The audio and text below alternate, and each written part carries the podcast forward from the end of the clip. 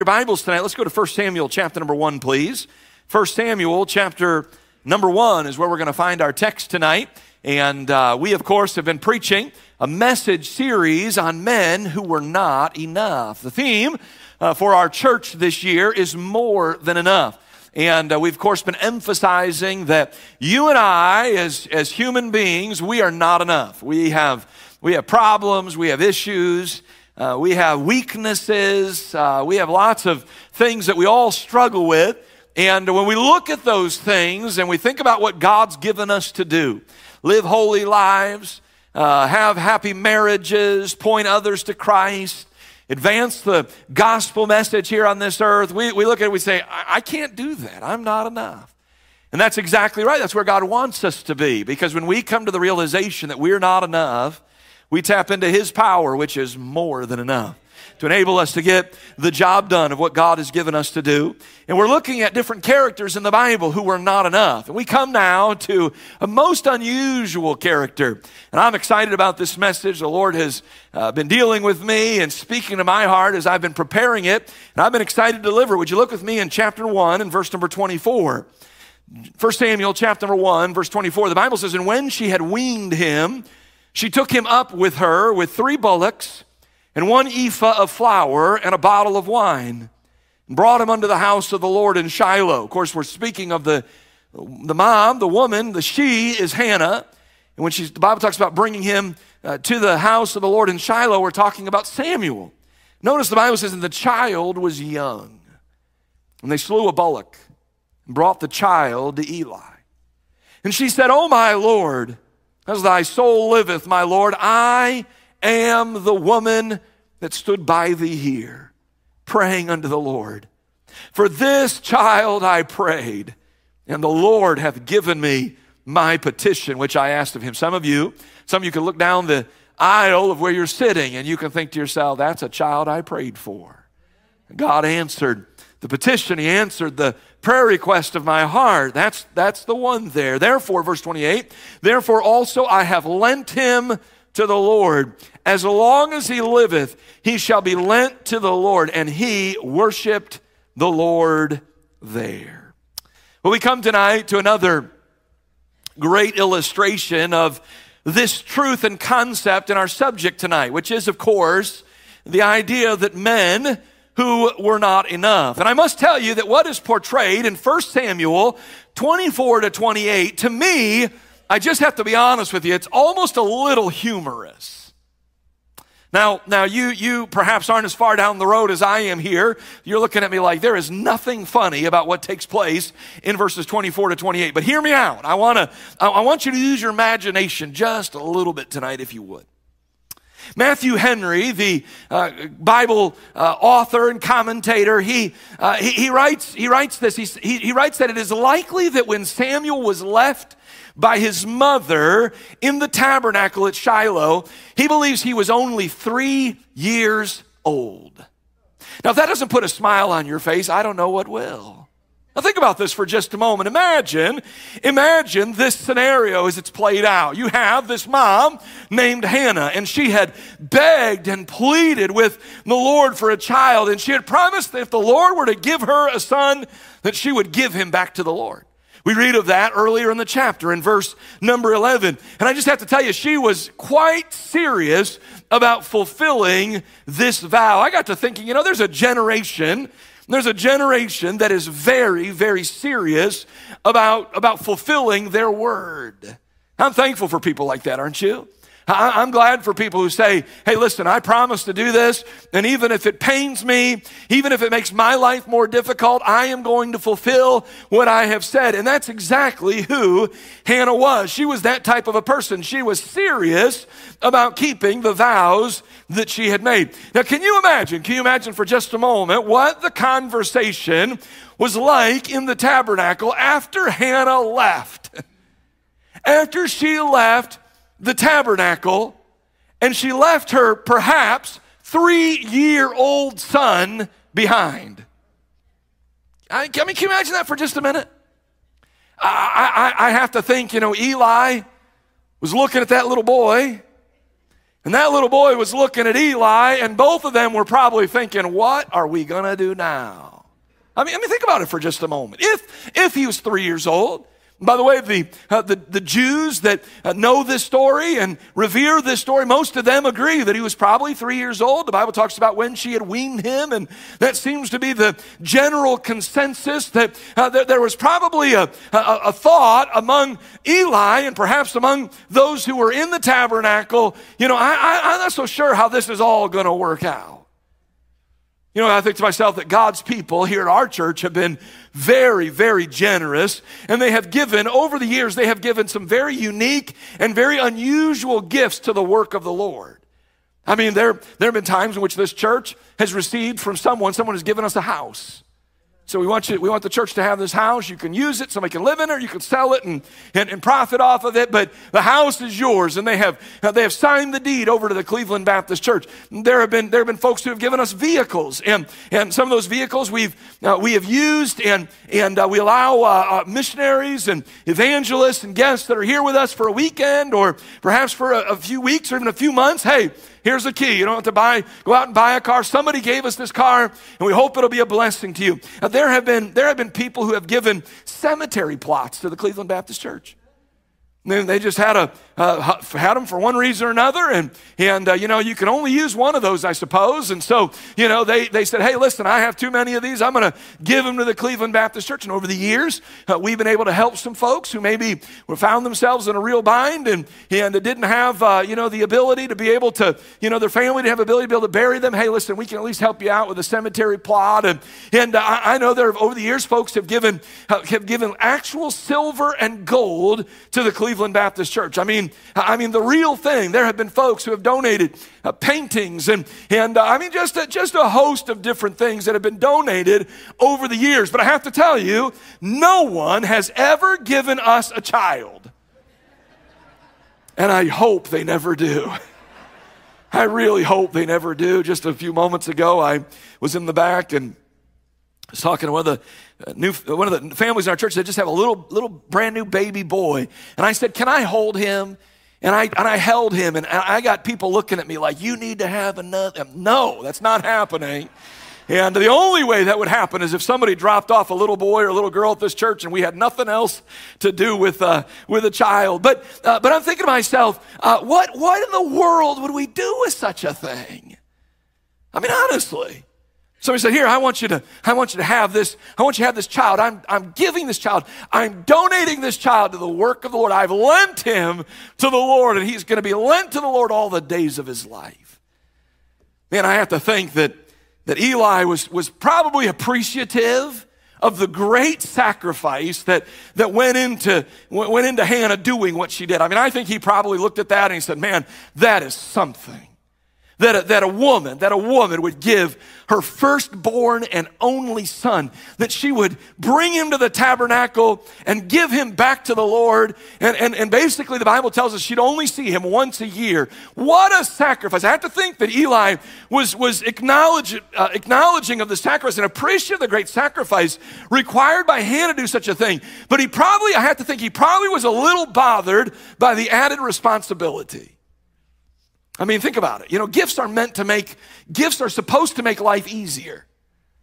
But in a sense, in a very real sense, for a while, this gift would make life for Eli and others that were involved in the work of the tabernacle a whole lot more complicated.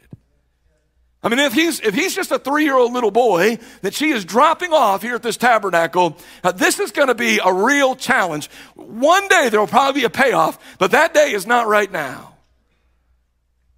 I have to think, you know, from my experience, we've, my wife and I have, th- have had four of them. Three year old children are a lot of work. I mean, they are. They're a lot of work. and the tabernacle was already a very, very busy place, with it being the sole house of worship for the entire nation of Israel. So you got people coming and going all the time, and there are sacrifices being offered and prayers being offered, and there's bread to be baked for the showbread, and there is, I mean, there's just a million things to do. And now we're going to add to the mix, we're going to add to the mix a gift. And, and, and all the house of, of worship says, Praise the Lord, we're getting a gift. What is it? It's a three year old little boy. Well, that's, I don't know that's much of a gift. I have to think that as Samuel began to age, as he got a little bit older, he began to recognize what an odd arrangement this was. And surely, surely there had to have been moments where he understood that his presence, his presence in this place probably complicated things more than helped things. You know, they just just me being around. I, you know, you know, I mean, three-year-olds, four-year-olds, five-year-olds, six-year-olds, seven-year-olds, sometimes they get in the way more than anything, don't they? I mean, the, the tabernacle was to be a holy place. It was to be a reverent place. It was a place people came to worship God and people came to meet with God and people came to sacrifice great sacrifices before God. And, and, and I just have to think that, that, that, that adding a little boy running all over the place probably, probably complicated things just a little bit. And he probably understood that, you know, I, I'm sort of out of place here. Eli would have been responsible for raising Samuel and teaching him things like how to, how to get dressed, and how to eat, and how to read, and how to write, and how to behave, and how to clean himself. And the list goes on and on of things that you'd have to teach a little boy growing up in a place like that. And I just, again, I have to think that the work of the tabernacle coupled with the work of raising a young child was probably very difficult for an aged man like Eli. I have no doubt, I have no doubt that there were times when Samuel felt like he was more, listen, like he was more of a nuisance, more of a burden than anything else. That's just, just the way it is. You know, when you're in a place where you can't do everything that perhaps needs to be done, and, and when sometimes, you know, as a, as a young child, you, you know, you might say things periodically that you regret saying or do things periodically that you regret doing. And I just have to think there were some nights in which Samuel pillowed his head, and maybe even when Eli pillowed his head and thought to themselves, you know, I'm not so sure this was a good idea. I don't know if this is, I don't know if this is going to work. Probably probably from time to time got in the way of things. Probably messed things up, knocked things over. He probably bothered sincere worshipers from time to time who had come to the tabernacle to worship during his youngest days there. I mean, little children are little children. And they do, they do things little children do. And I just have to think that probably was the reality for a, for a time. You know, can I, can I just say that there's a sense among some about children even still today, who sometimes view children unfavorably. And I just want to I just want to go on record to say that I am not in that number. Listen, I I know there are some who view spiritual decisions made by children very skeptically. I do not. I do not.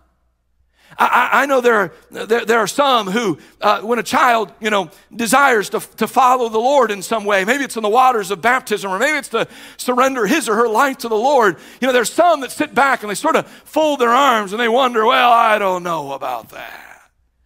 You know, don't you suppose he's a little too young? Don't you suppose she's a little too young to make a decision like that? And yet, all over this room are folks who were saved when they were four and five and six years old, and, and others who surrendered their life to the Lord when they were just little, little children. God, listen, God was at work in your life even in those days.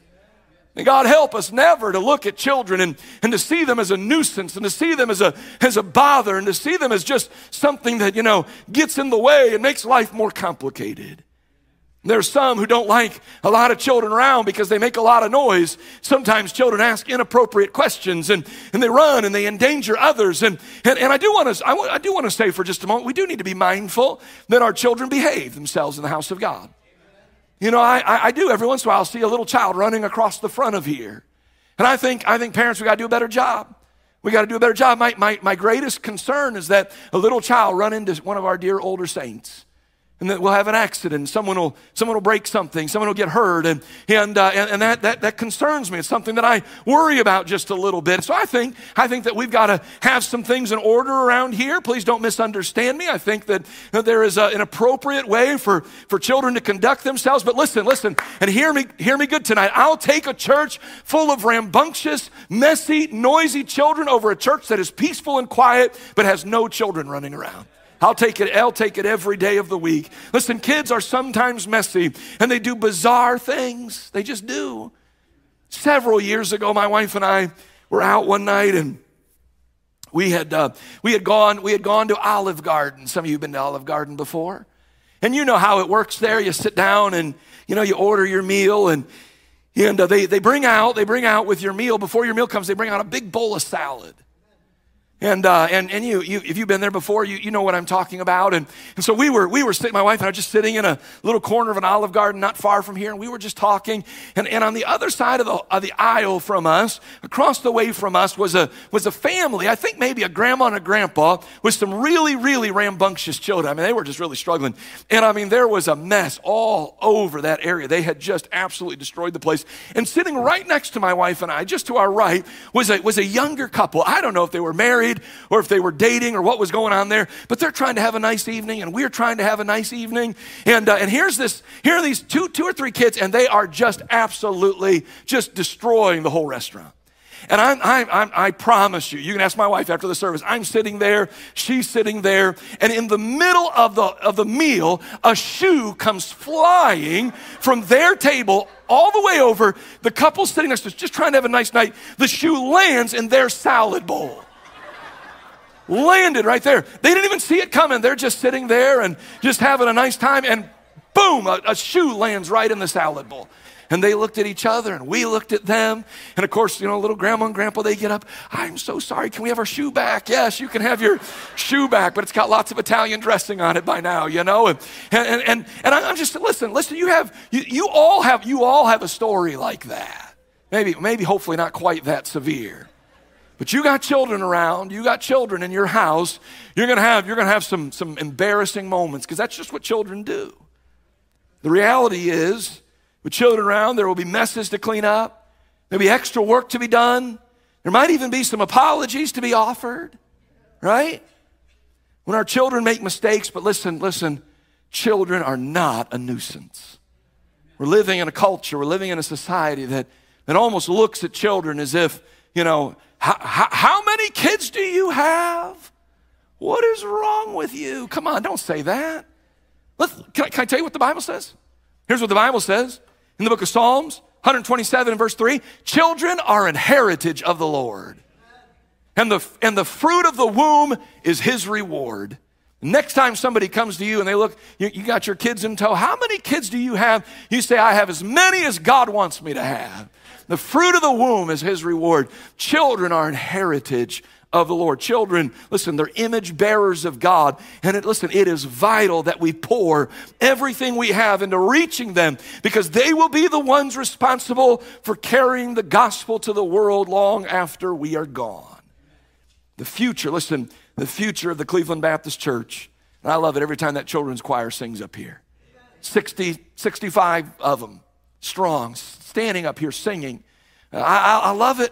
I love watching our watching our children come into the building and greet one another, and and and, and I love it. It's a beautiful thing. It's a wonderful thing. The future of Cleveland Baptist Church is children, and we must not marginalize them to the point where they feel they have no value here, or where they feel like they're a nuisance, or they're a burden, or they're a bother. We should delight in young people singing a special, even even if it needs a little work. We got to delight in it. I mean, listen, what, what, what, is, what is this? Is this Carnegie Hall or is this the house of God? This is not a performance venue. This is not a concert hall. This is a family that comes together to worship God. And so if a young person gets up here and sings, we ought to delight in that, even if it doesn't sound exactly as professional as we'd like it. And as a young person, if a young person stands up, we ought to delight if they share a testimony or a message, even if they don't say everything just right. If a young person serves in some other way, even if, listen, even if it might add a little bit more work to our plate, we ought to rejoice in it. We ought to celebrate that. Samuel might have felt at moments that he was not enough, that his presence in the tabernacle made life more difficult for the work of the Lord, that he was more of a hindrance than a help. But I want you to take your eyes off of how Samuel might have felt or how Eli might have felt. And let's, let's pause for a moment and let's consider what God said about Samuel's place in the tabernacle. And here's what we're going to find. We're going to find we're going to find that despite some of the obstacles, God, listen, God was doing some great things in the heart of Samuel. Some great things in Samuel's life as he dwelled in the tabernacle. I want to say, number one, we observe the life of Samuel, uh, just a young boy there in the tabernacle. Say, what can he do? He's not enough. Well, here's what the Bible says he was doing. Number one, he was ministering. The Bible says that Samuel ministered. Would you look in chapter number two? And would you look in verse number 18? But Samuel ministered before the Lord, being a child girded with a linen ephod. Now, the word ministered here literally means to contribute. So, in other words, Samuel, what he offered as he grew and as he got older, he, listen, he, he offered contribution to the tabernacle. In other words, his presence there, the longer he was there, his presence there uh, was, was a net po- positive. Now, I find the scripture to be so very insightful. The, the small word that introduces verse number 18 is the word but. And, so, and so as we, we think about that, well, that's a, that's a word that reminds us okay, there's a transition happening here. There, there is, there, there, we're introducing a, a, new thought and it's being sort of contrasted with the previous thought. So you say, well, what is the previous thought? Well, the previous verses reveal that Eli, the high priest, Eli had some sons who were by this time, listen, they were full grown adults. And yet, listen, they did not contribute to the work of the tabernacle, but they actually were leading to a decline in how folks felt about going to the house of worship to sacrifice. So, so, so there might have been a time in which people thought, well, you know, what's this, what's this little boy? What's this little four year old? What, what good is he? And the reality is, God was seeing things from a far, far different perspective. God was looking down from heaven, and God was saying, Listen, get your eyes off of that little boy and wondering what he can and can't do, and get your eyes on some full grown adults who have literally caused people to despise coming to the house of God. Look what the Bible says in verse number 17. Wherefore, the sin of the young men was very great before the Lord, for men abhorred the offering of the Lord. Now, think about that for a moment. You say, well, what, what's going on here? Why would men abhor the offering of the Lord? Well, listen, God had made, God had made a provision in his law. And the provision is this that as people would bring, as people would bring their offerings to the house of worship, the priests, the priests were, were, were given access to some of the meat that was being offered uh, from the lambs and from the bullocks and from the things that were being, being given. You, you say, well, I thought the priest got all of it. No, the priest didn't get all of it. God designed the priest got some of it. That's the way that they ate and fed their families, but they didn't get all of it. Some of it would just be burned up in the, in the sacrifice. And then some, some would be uh, the, the, the, the, meat that folks could just take home and they could eat with their, uh, with, with their family and friends in a, in a reverential type of a, of a meal. And, and, and so here you say, well, what were, the, what were the priests guaranteed? Well, the Bible tells us in Leviticus 7 and verse number 34, for the wave breast, and the heave shoulder have I taken of the children of Israel from off the sacrifices of their peace offerings, and have given them unto Aaron the priest and unto his sons by a statute forever from among the children of Israel. So everybody knew, everybody knew that the priest got, they, they got the wave, uh, the, the, the, wave breast, and they got the heave shoulder of every piece of cattle that was brought into that, to, to that tabernacle for, for, for sacrifice. That's what they got. But if you'll read beginning in verse number 12 down through verse number 17, you'll find that Eli's sons, listen, Eli's sons were taking much more than what God had permitted them to take. The Bible tells us that while the flesh was being burned and while it was being boiled, uh, these men and their servants would come in and they would have a they, they would have a, a three pronged type of a hook and they would they would go into where the meat was and they would and they would grab as much with that three pronged hook as they possibly can. And people stood by and they watched this happening but there was really nothing they could do about it. They knew that the priests were taking much more than belonged to them much more than what they were given by God. They understood that this was unfair that this was right but there was not a thing in the world that they could do about it. The people who were bringing the offerings they were being cheated out of some that should have been theirs the Bible says that as this went on and nobody dealt with it, the Bible says that the people, the men, abhorred the offering of the Lord.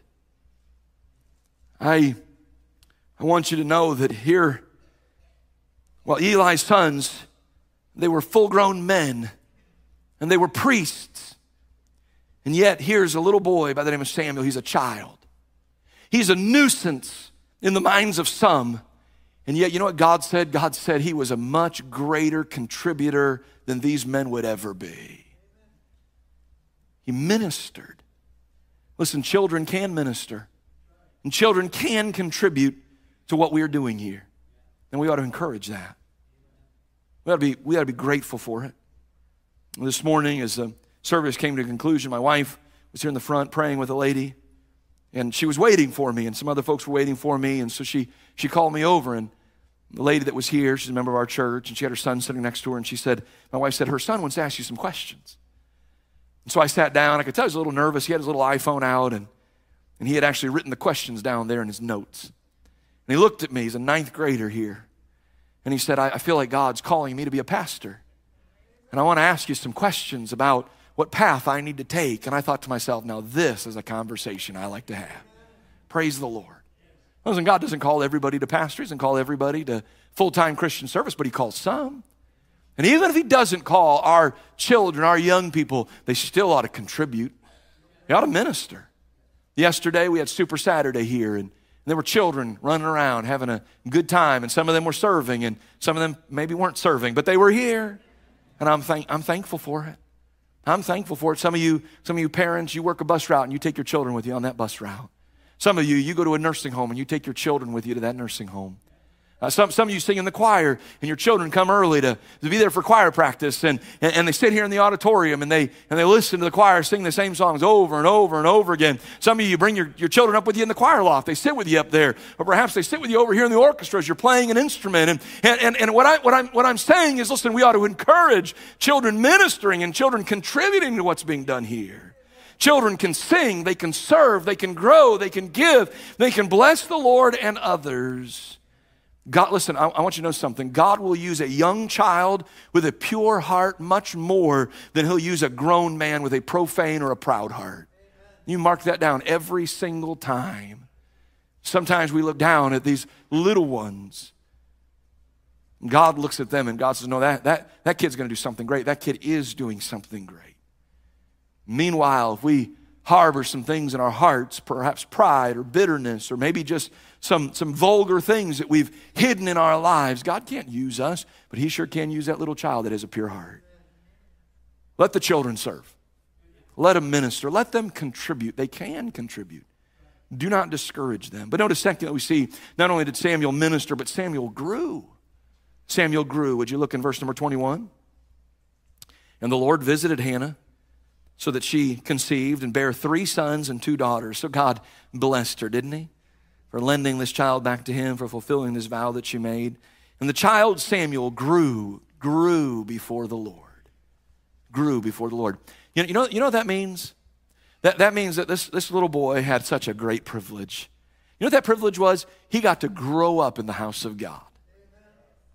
You know, in, in, many respects, maybe not quite to the same extent that Samuel did, but I, I, I too got to grow up in the house of God. And I'm thankful for it. Most of you know my story. You know that I was raised in a, in a Christian home, but not just a Christian home, but I was raised in a Baptist home. I was raised in a preacher's home. And, uh, and of course, you know, growing up, this place was our life. And, I, and I, by, the, by the way, listen, I'm, I'm grateful for it. I'm, I'm, so, I'm so blessed. I have such great memories thankful for what God did in my, in my heart here. I'm thankful, I'm thankful that I got to, that I got to grow up before the Lord. I got to grow up in the house of the Lord. I almost, I almost feel sorry for parents who, who, who sort of, you know, look at church as an optional thing. You know, I, I think, I think to myself, you know, their children, their children are going to suffer.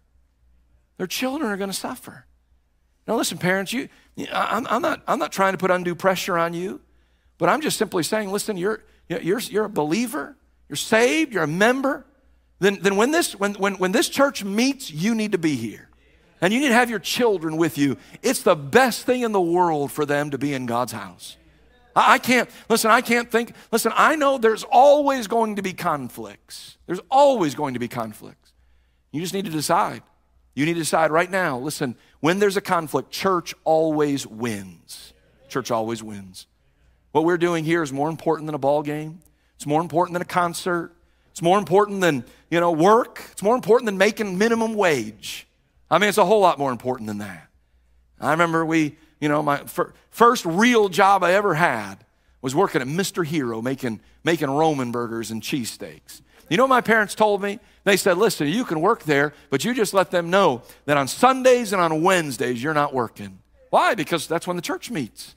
I wasn't missing church. Listen, I was not missing church to flip hamburgers. Now, now, now think about that for a minute. Your children will work for the rest of their lives. And they should work, but they should not work when the church is meeting. they're, they're, you know, you say, man, the, the boss says you, you have to do it. Well, then go find another job. There's a million, there's a million jobs that pay a minimum wage. Go find another job. But be in God's house, be faithful. Samuel grew. He grew up before the Lord, the Bible says. By, by the way, by the way, Samuel, Samuel, over time, over time, he learned some things. He, he learned how to tie his own shoes. He learned how to feed himself, how to remain quiet in a reverent setting, how to read scripture, how to light candles, how to bake showbread, how to help with sacrifice. I mean, eventually the time came where Samuel's presence, the Bible says that he ministered before the Lord, that he was a contribution, that he was a help to what was being done in that tabernacle. And, and, and perhaps some of you are in a season right now where, where, where life is really challenging because you got a bunch of little ones running around. And understand this season won't last forever.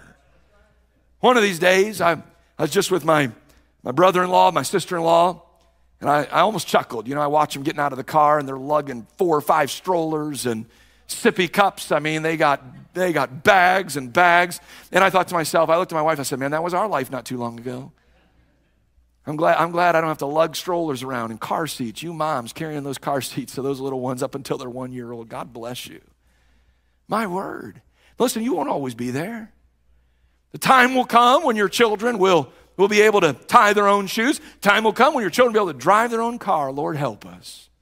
Time will come when your children will move out of your house and they'll go on to college and they'll marry and they'll have children of their own. And just understand, listen, they won't always be in this, in this season. So be patient, understand. Children grow. Samuel grew. Notice, thirdly, Samuel found favor, the Bible says, with God and with man. Would you look in chapter 2 and verse number 26?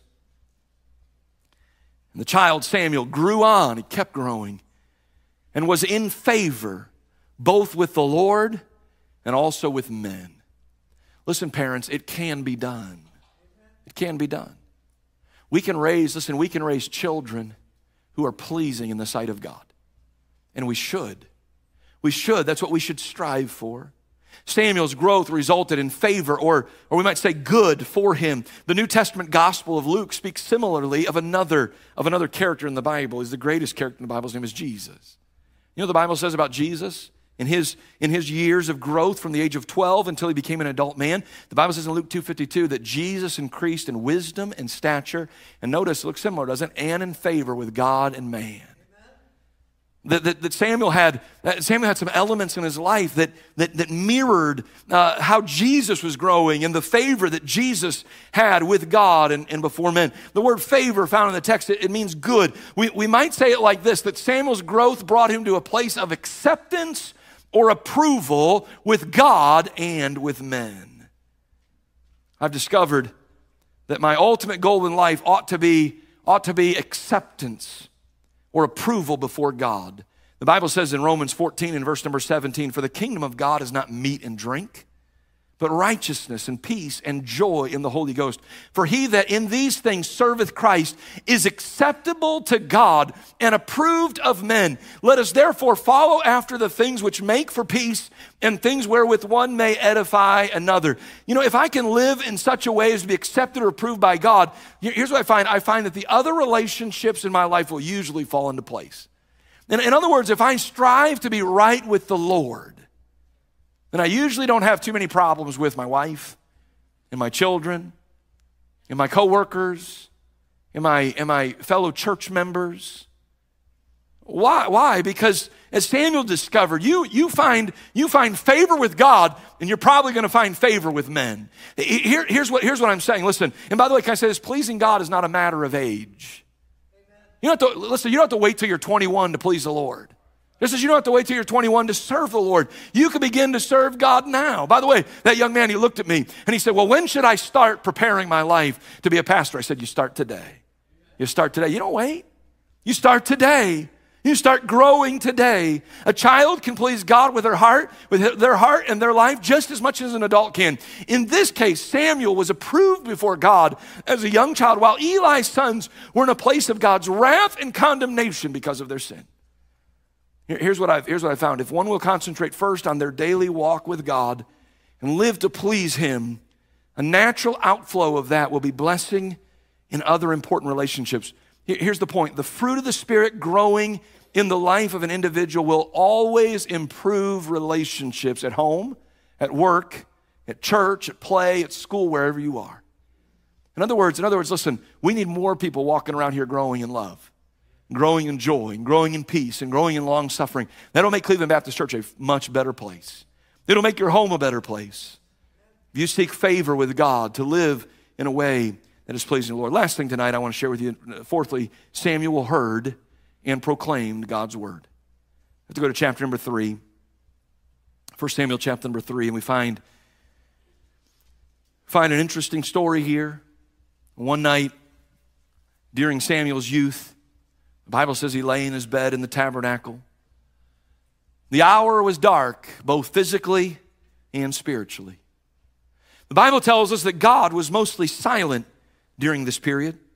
Verse number one And the word of the Lord was precious in those days, there was no open vision. There was no, listen, what that's saying is there was no accepted or proved prophet that the people knew they could trust who would faithfully proclaim to them God's word. There was no one that they could go to and say, Give me a word from the Lord. God was mostly silent. It was a dark, dark day.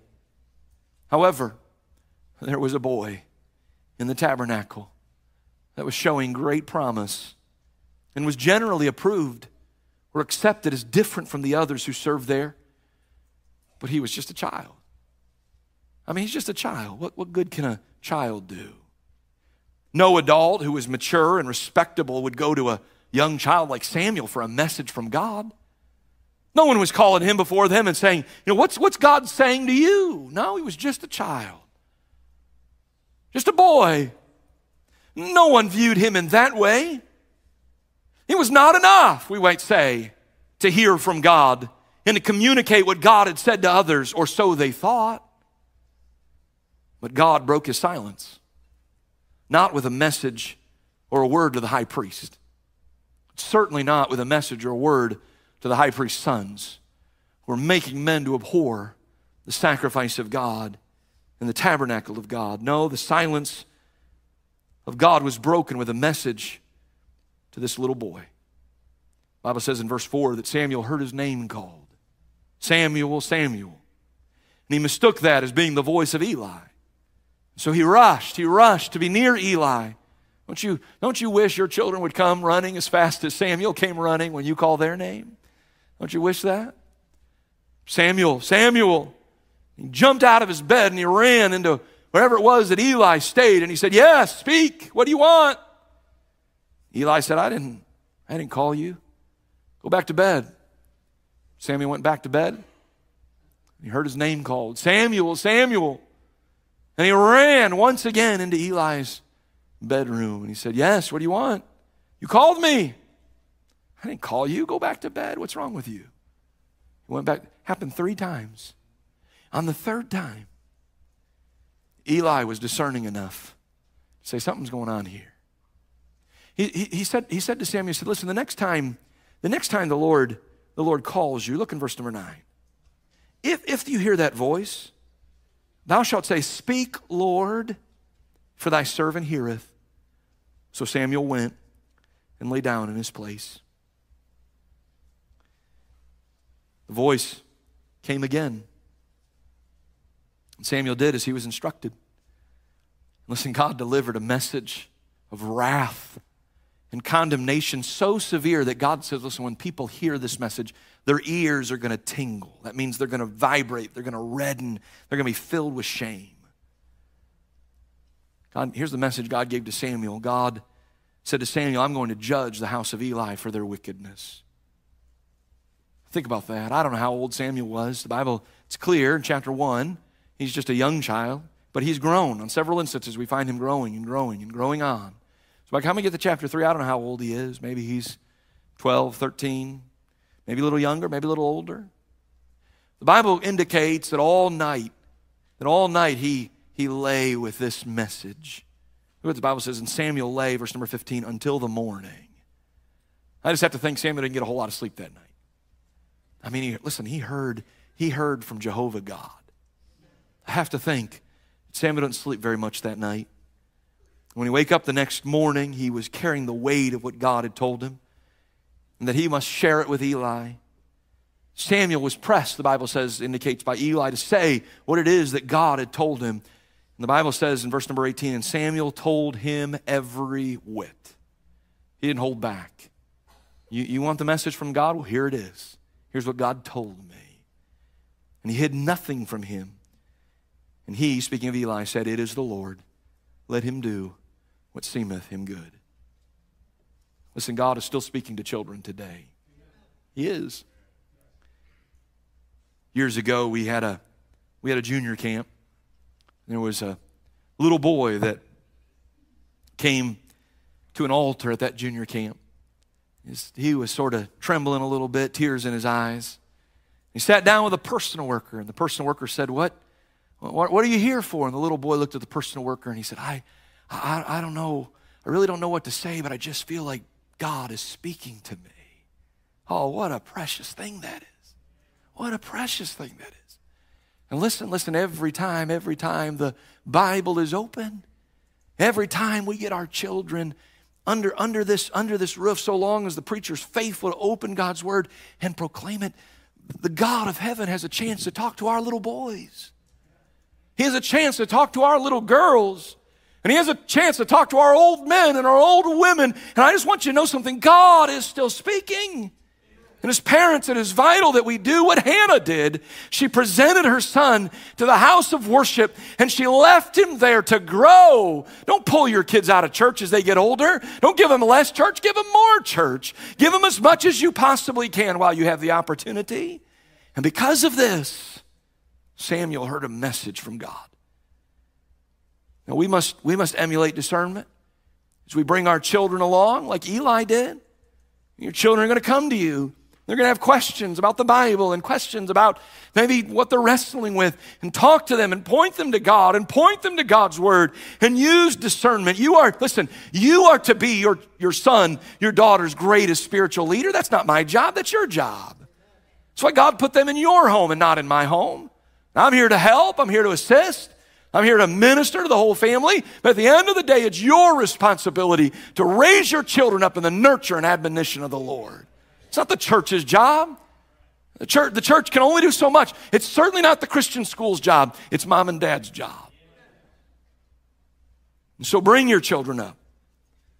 Help them to help them to be able to hear from God. Put them in a place where they can hear God speaking.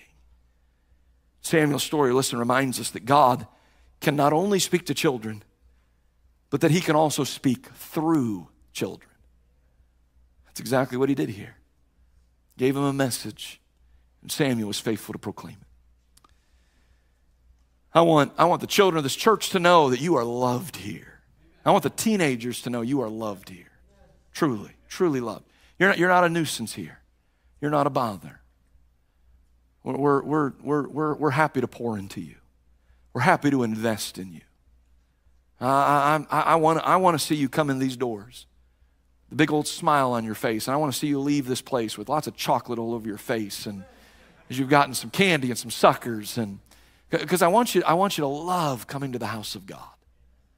I want you to grow up here. I want you to minister here. I want, you to, I want you to hear a message from God here, and I want you to leave this place and I want you to proclaim that message to others. Parents, we have such a unique opportunity and responsibility. Some would look at children and say they're not enough. what, can, what can that little seven year old do? What can that little eight year old do? What can that 13 year old do? What can that 15? Listen, listen, if he has a pure heart, he can do a whole lot more than some, some old codger that has a profane or a proud heart. May God help us. May God help us. Let's pray for our children, can we? Let's love our children. Let's minister to them. My prayer is that maybe even tonight there'll be some families here at this altar praying over their kids. Maybe just husbands and wives coming saying, We've been given such a sacred task and responsibility to raise our children up. And, and, they, and they're not going to, listen, they don't have to minister to the Lord someday. They can minister to the Lord today. And they can hear a message from God today and they can proclaim that message today. May God help us. Our heads